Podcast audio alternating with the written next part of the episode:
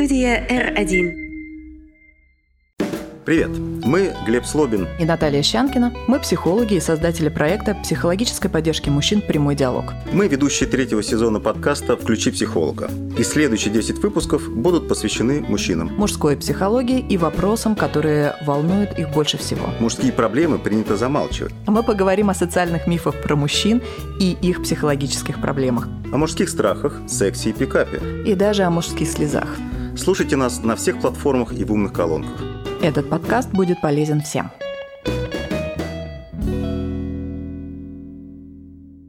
Всем привет! Вы включили психолога, а точнее психологов Глеба и Наталью. Ну, я Тань Митина, чтобы вопросы задавать тоже тут. Приветик. Здрасте всем. Всем привет.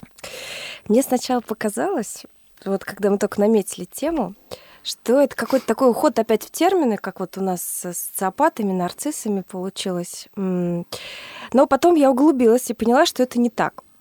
Тема типа привязанности, тема важнейшая как раз с практической точки зрения. Потому что то, о чем будем сегодня говорить, определяет наше взаимодействие с людьми, э, в принципе, вот от и до. Коммуникация зависит от наших типов привязанности. И очень важно знать свой для того, чтобы кое-что о себе понимать.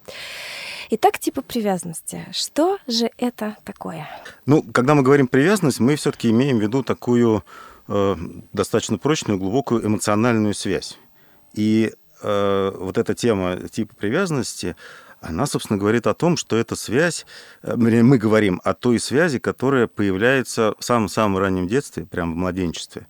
И у, у ребенка по отношению к тем людям, которые непосредственно с ним взаимодействуют, есть, главным образом это, конечно, к родителям. Так вот, в зависимости от того, как именно родители этот уход за совсем-совсем маленьким ребенком осуществляют, э, в зависимости от этого э, у него выстраивается определенный тип привязанности, их несколько, которые э, сохраняются потом на протяжении, ну, в общем-то, всей жизни, ну, влияя в той или иной степени, и, ну, главным образом активизируясь, когда возникают какие-то небезопасные ситуации, небезопасные для отношений в эмоциональном плане.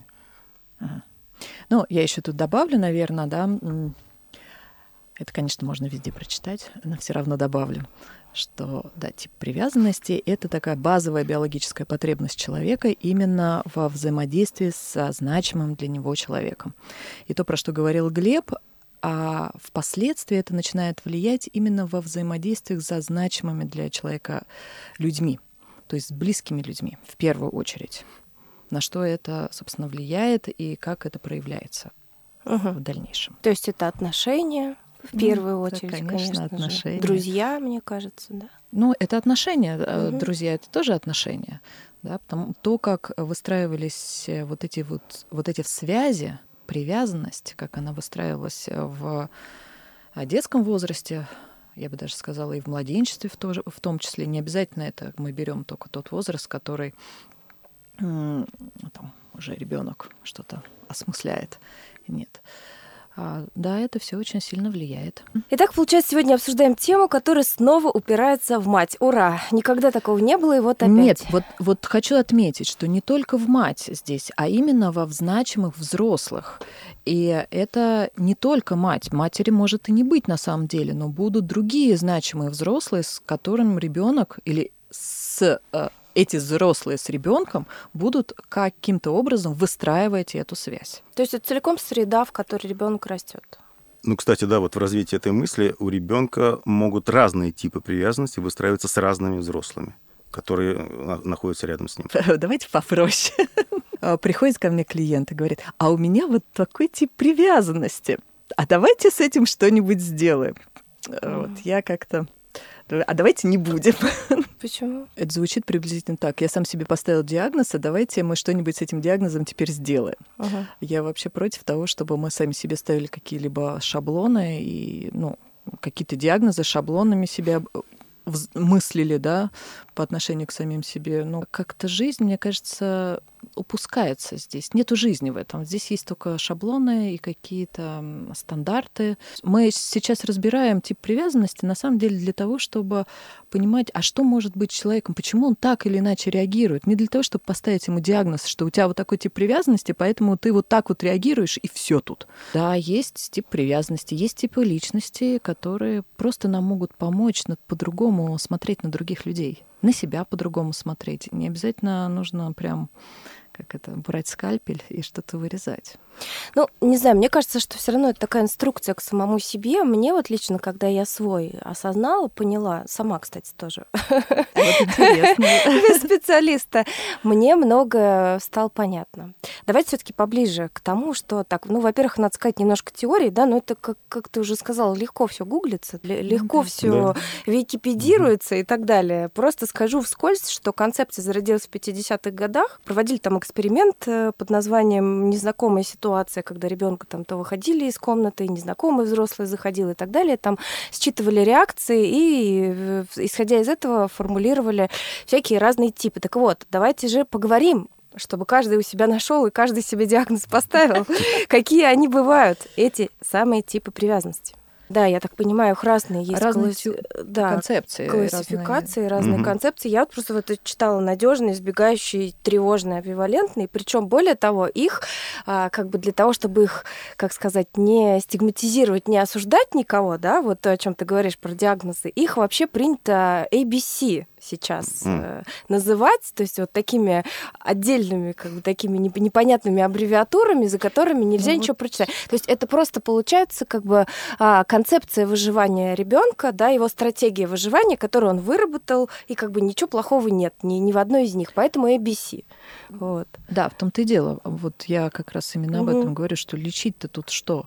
Mm-hmm. Не, треву... не тип привязанности нужно лечить, если уж мы говорим в таких терминах, а а, смотреть на те защиты, которые выработались а, у человека, и помочь ему сформировать новые защиты, которые а, сейчас бы были бы более ну, продуктивные, которые бы ему помогали в жизни, а не наоборот мешали. Потому что если в тот период жизни, когда, собственно, это все формировалось, тот, та защита, которая у него да, возникла, и он ей пользовался, и она его там спасала очень часто, да, то сейчас, будучи взрослым, а, тех же условий уже нет, есть другие какие-то условия, но защиты-то все те же, э, и человек начинает реагировать э, на другие уже обстоятельства всеми теми же защитами.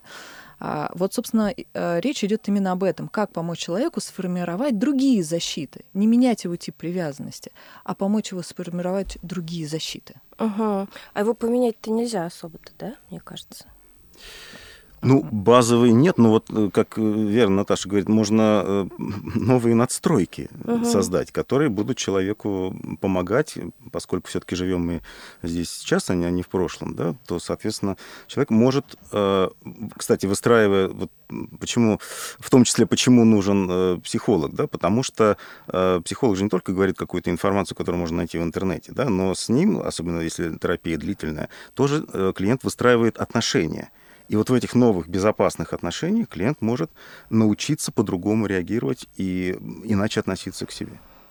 А в каком возрасте вот по конкретнее вот, э, формируются вот эти типы привязанности?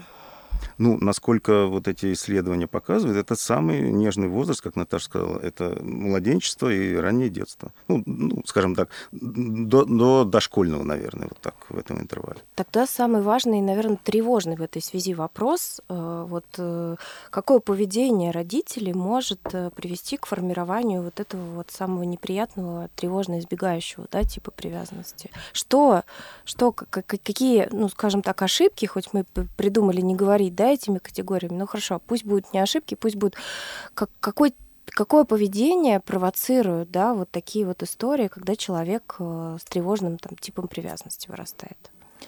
Ну, мне кажется, что стоит сказать вообще, что такое тревожный uh-huh, тип uh-huh. привязанности, да.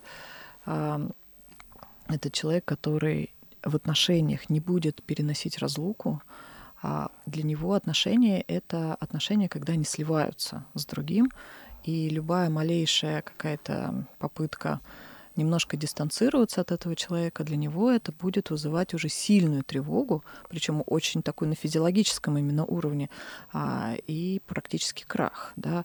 А, на самом деле это очень сложно с этим обходиться.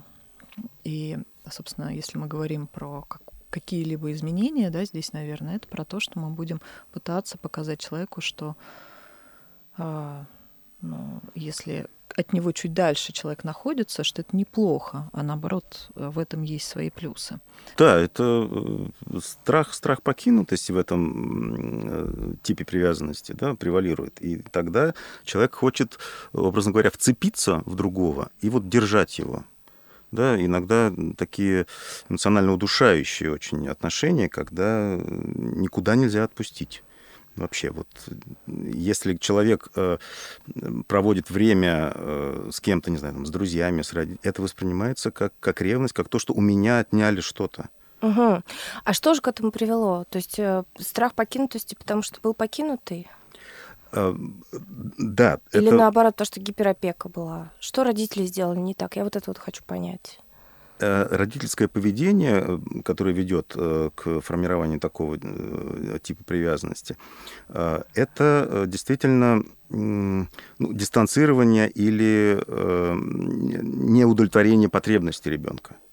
Угу тогда возникает э, тревога, потому что э, поведение родителей непредсказуемо, ребенок не может э, быть уверенным, да, что там кто-то из родителей, тот, кто оказывает уход основной, да, рядом с ним, что он, он будет тогда, когда он нужен, и тогда возникает вот это ощущение, что другой человек, отношения с другим человеком, это дефицит, это постоянный дефицит, за который нужно бороться. Его нужно удерживать, его нужно заслуживать, особ... может быть, заслуживать, да, какими-то особыми усилиями, что-то такое специально делать. Угу. Ну и как бы ему будет все время казаться, что если он что-то сделал не так, то все, мир рухнул, отношения рухнули, а, и именно отсюда возникает вот это ощущение тревоги, постоянное, хочу заметить. А гиперопекой такое можно натворить? А гиперопекой скорее это будет про избегающий тип привязанности. Ага, вот давайте про него тоже что тогда.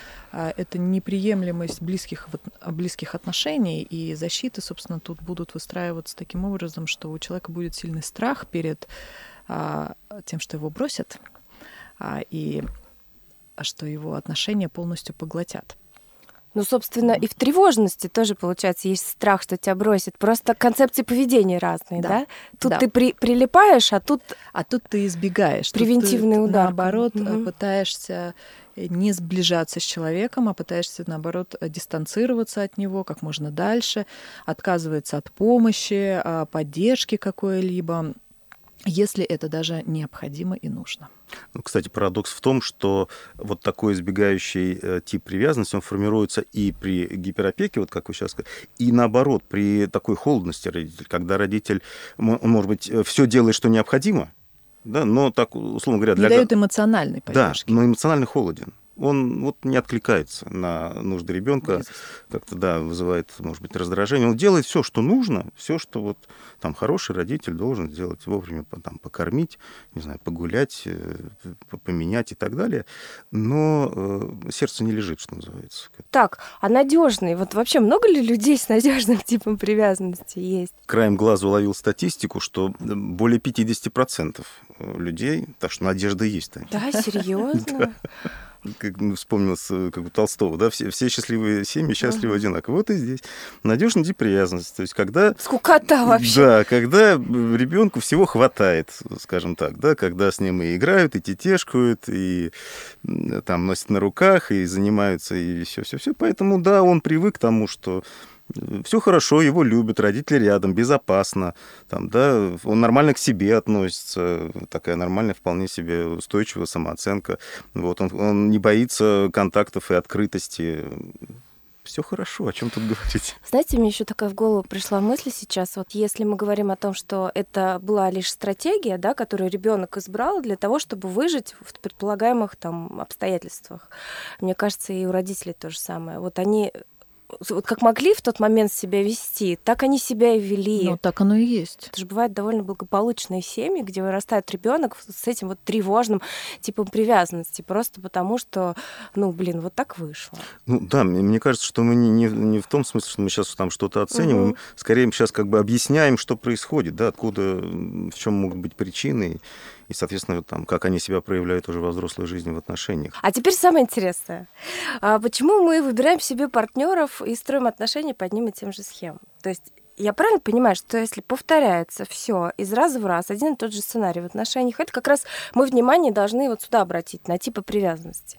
Наверное, это один из да, фокусов нашего внимания, потому что, вот э, как мы здесь говорили, это стратегия выживания. Да? Стратегия это, это, в общем, стратегия выживания это про безопасность. Соответственно, э, человек строит отношения так, как ему э, ну, безопасно, удобно, то, что он называет словом хорошо. Да, просто фишка-то в чем? В том, что удав э, всегда находит кролика.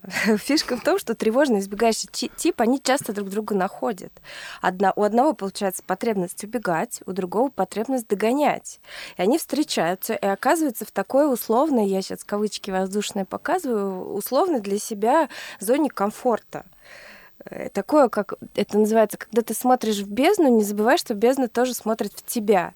То есть ты обязательно себе найдешь э, того, кто будет убегать, если ты любитель догонять. Получается так. Почему? Это же прямо мистика какая-то, как мы так вот э, встречаемся и подстраиваемся.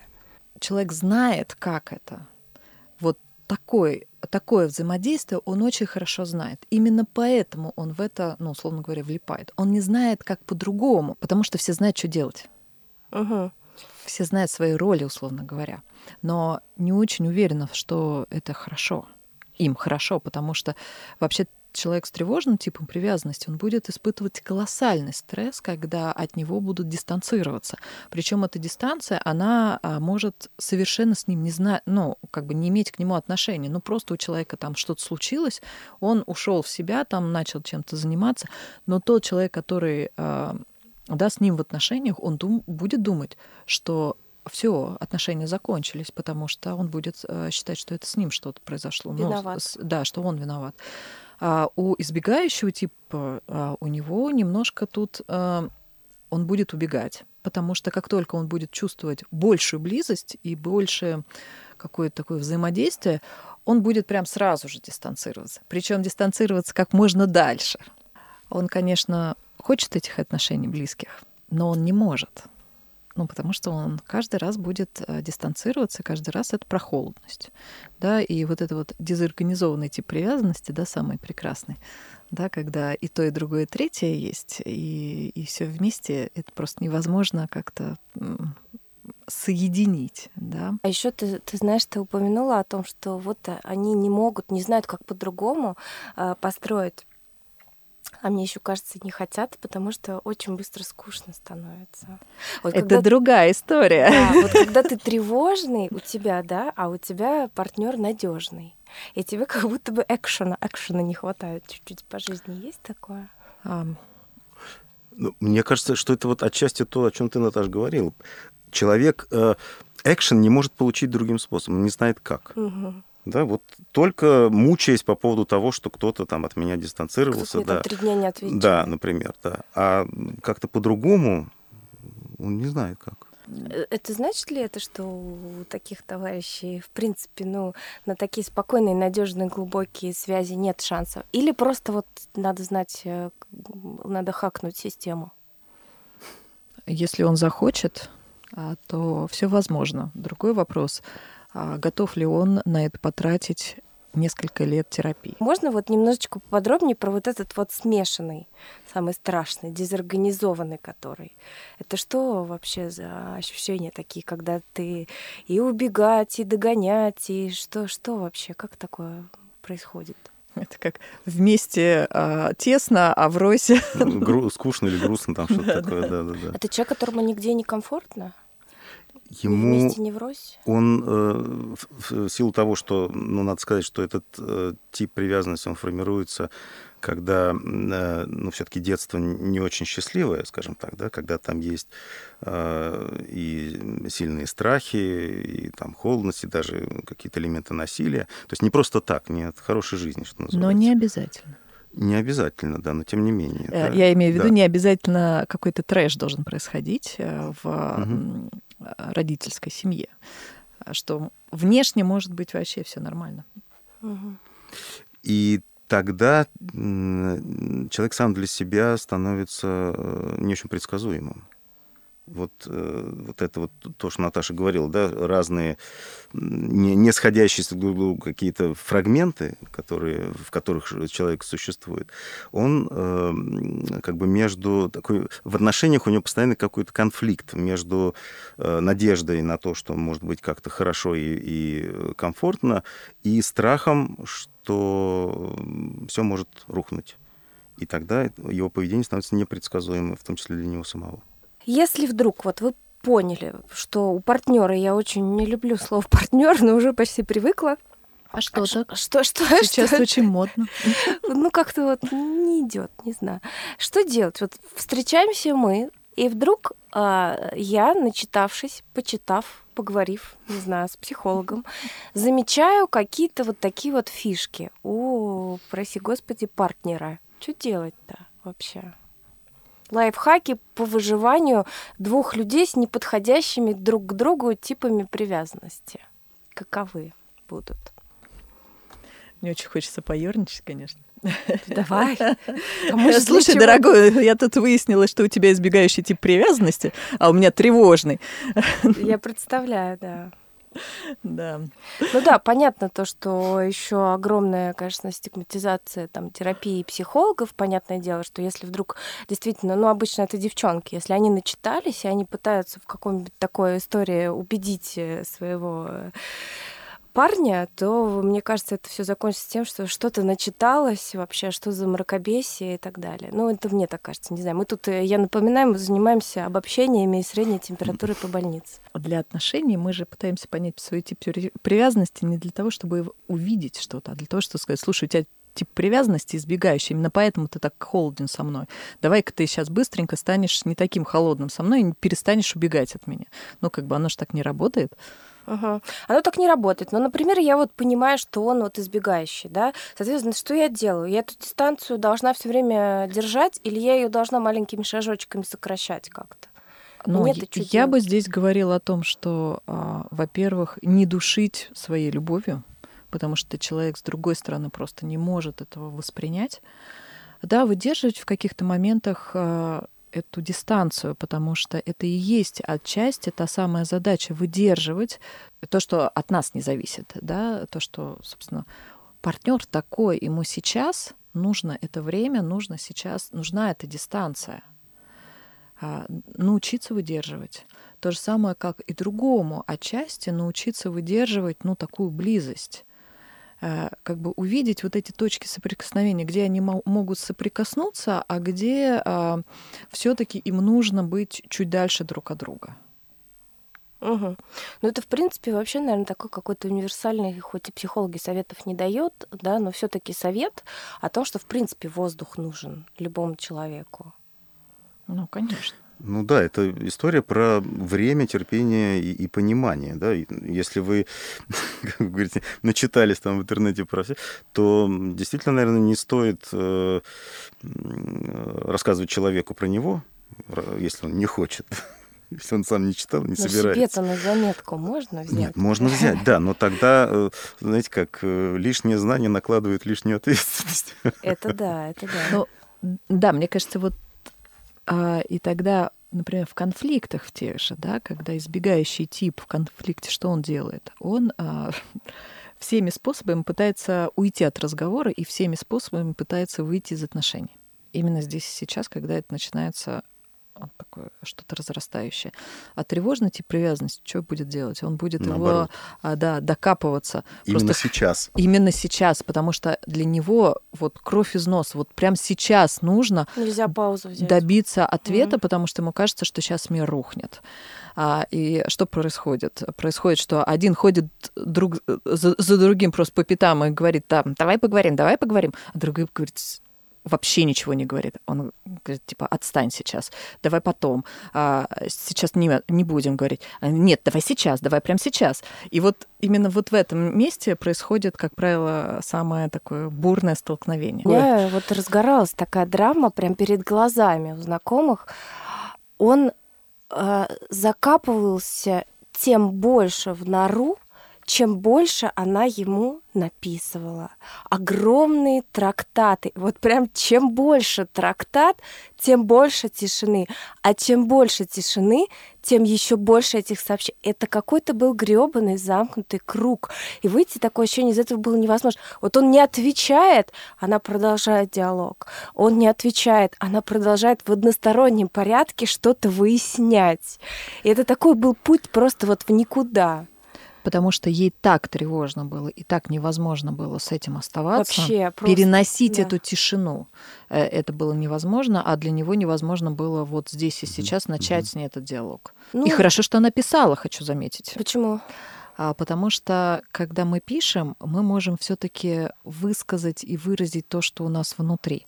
И а, хоть как-то это отреагировать. Слушай. А у другого есть возможность э, ну, как бы не взаимодействовать с этим. Слушай, так важно, что ты это сказала, потому что вот ту ситуацию, которую я рассказываю, да, она конкретная, э, не со мной была, вот со мной, с моей знакомой, она, у нее было огромное чувство вины за это, и такое вот из серии, что, ну что же, вот у меня гордости нет, что ли, я продолжаю, она, она не может. винила Вот в этом очень. и есть такой парадокс, э, что, да, винить себя здесь не стоит, а, потому что это больше, чем, чем она. Да, это то, что, с чем она не, мо, не могла в тот момент справиться. Но она могла отреагировать это хоть как-то. А, и, а он ну, а представляете историю, если бы она названивала бы все время и пыталась это... Ну, и такое бывает, наверное, сто процентов, я уверена. Но и когда человек не отвечает на звонок, а, мне кажется, все равно это несколько больше задевает, нежели когда это все-таки в сообщении, потому что сообщение мы понимаем, что все-таки понимаем, что человек ну, в какой-то момент да прочитает. А так я остаюсь сам собой наедине с этим. Меня все время отвергают, отклоняют, и я никуда это деть не могу. Это каждый раз маленькая смерть, на самом деле. Это такое это А так это чувство, не смерть, да. это некое все равно взаимодействие. Да, оно такое кривое, косое, а, но когда человек с той стороны придет в себя, он может немножечко увидеть, а что происходило. Ну и с той стороны тоже а, можно увидеть, а, а что происходило, а что меня так захлестнуло, почему я, например, не могла остановиться. Может быть, там мир не, рух, не рушился все-таки, может быть, попробовать не ему писать, а в заметке писать. Именно вот эта дистанция и тишина. А, кстати, хороший лайфхак. Давай вот, вот посоветуем, что делать-то, правда, вот, Глеб, в таких ситуациях. Может быть, какие-то начитывать голосовые самому себе, например, да, или писать заметки. Вот, когда очень хочется сказать, а человек не в доступе. Писать, чтобы видно было, что угу. пишешь. Ну, да, лучше писать и, может быть, знаете, как э, э, какие-то условные фильтры ставить. То есть, например, не обязательно сразу отсылать написанное. Ну, какую-то там паузу, не знаю, в 10 минут, полчаса, наверное, возможно все-таки взять, да, и, может быть, как-то отредактировать, может быть, знаете, вот действительно, ты написал текст, ты на него смотришь, и ты как-то с ним взаимодействуешь. И это немножко хотя бы помогает. Или вообще не отправлять, например. Ну, если это возможно, вообще не отправлять, потому что какая-то э, э, такая незримая эмоциональная связь, она есть, и для тревожного человека принципиально важно, чтобы эта связь была как-то поддерживаема, хотя бы с моей стороны, с одной uh-huh. стороны. Да. Вот, поэтому, э, может быть, отправлять, но не все, отправлять через раз. Да. Uh-huh. А если вы находитесь непосредственно в, в одном помещении, что надо делать? Считать до 10, один Миссисипи, два Миссисипи, вот это нужно паузу выдержать. Но то, что другой так взаимодействует с тобой, это не твоя же проблема, это проблема его. И вот не брать это на себя, потому что тут очень много сразу накручивается, что я в этом э, виноват, что меня сейчас игнорят, и ну, меня, по сути, сейчас воспитывают, что я что-то должен такое сделать, а что непонятно. Вот это самое тяжелое переносить, что что-то я должен сделать, а чего непонятно. Но на самом деле ничего не надо делать в этот момент. Надо просто выдохнуть и постараться в этот момент перевести фокус внимания только на себя а, и попробовать заняться собой. Вот я наблюдала, да, как это происходит. А, это вот садятся за разговор, и это большой-большой поток такого монолога с одной стороны, угу. и полная тишина с другой. Вот он вот не может ответить, он просто молчит. Правильно, потому что его уязвимость именно в том, что вот эта вот близость, а, она пугает. этого так много становится. Единственное, что хочется, это закрыть уши и как бы... И, кстати говоря, они тоже чувствуют вину за это. Конечно, потом-то, конечно. Да. Потом они будут еще много чего. Да, потому что все вспоминаю всю ту же самую историю. Я надеюсь, меня не слушают участники ее. А, ну, в общем, э, вспоминая ту же историю, потом человек этот, который избегал, он сказал, что не могу оставаться с тобой, слишком я плох для тебя. Ну, то есть в том плане, что вот все время вина, вина, вина, не могу я с тобой взаимодействовать так, как ты хочешь. Да, потому что с той стороны идет именно а, обвинение в том, Рейтинг. что ты угу. да, не такой, как мне надо. Угу. А задача в том, чтобы увидеть, что он сейчас не может. Он такой, какой он есть. Слушайте, не могу молчать.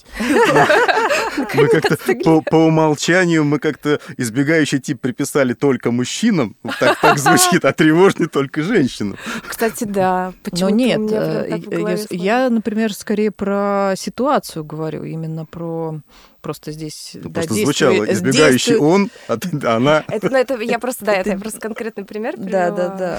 А на самом деле, безусловно, нет, это не связано. Вообще не гендерная, да, история. Нет, нет может быть, чуть, э, ну, как мне представляется, моя фантазия, да, что, ну, в общем-то, когда э, воспитывают э, мальчиков, да, то, ну, по крайней мере, в нашей какой-то культуре, да, то все-таки там могут строже относиться, там, или жестче наказывать, или чаще говорить ему «давай сам справляйся». Холод и дистанция как будто бы ну, больше характерно. Ну, холод, может быть, слишком сильное слово, ну, вот какой-то «давай сам, ты же там парень, ты же должен, ты же там, да, о чем мы говорили не раз.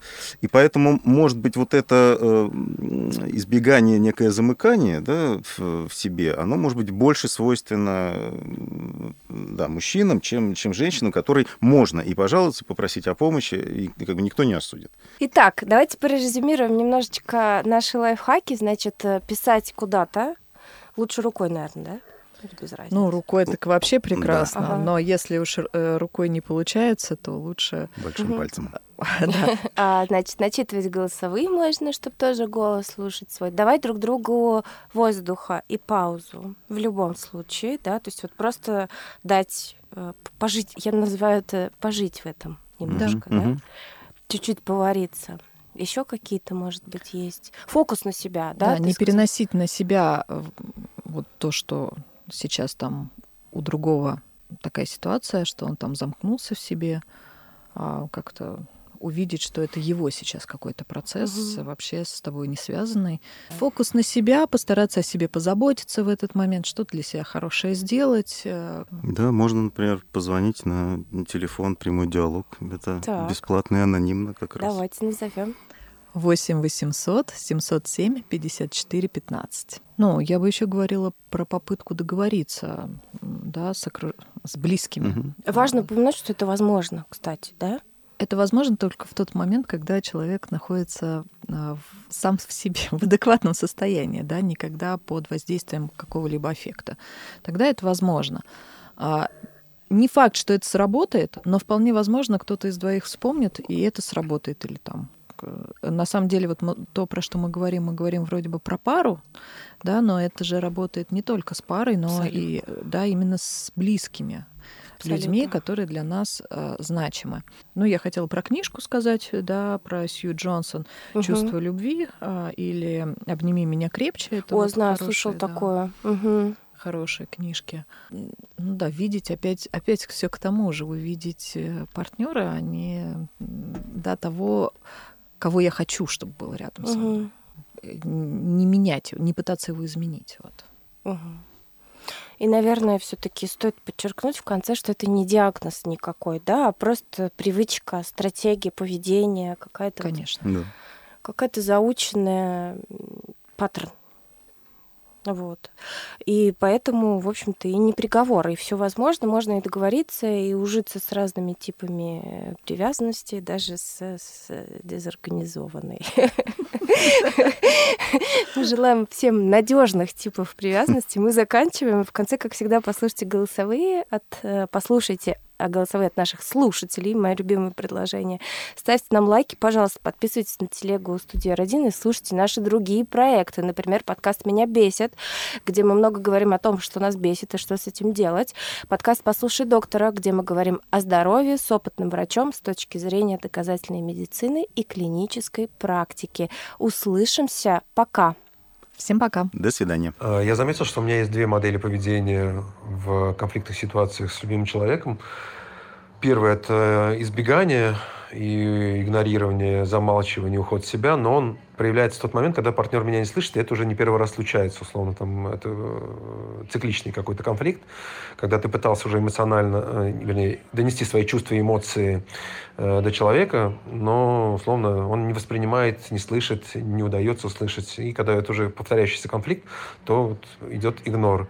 Но бывает вторая сторона, когда я понимаю, что в целом наш конфликт идет не в ту сторону, я не чувствую себя здесь сейчас жертвой, я, наоборот, Э, являясь более инициатором, чтобы выпрямить и урегулировать его, то я начинаю чересчур проявлять гиперзаботу, гиперопеку, писать огромные сообщения, наоборот, даже как-то получается давить эмоционально на партнера, что не всегда порой сказывается положительно. Да, безусловно, в жизни я сталкивался с привязанностью а, в отношениях и должен сказать, что мне близок именно преследующий тип привязанности, поскольку всегда я привык а, помогать своей паре, а, не отдаляться и как-то проникаться и участвовать э, в жизни своего партнера.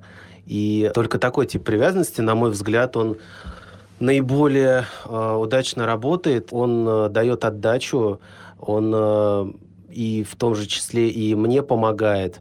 То есть э, это может быть помощь э, в каких-то сложных периодах, поддержка, плюс также помощь э, в каких-то делах, в том числе и бытовых.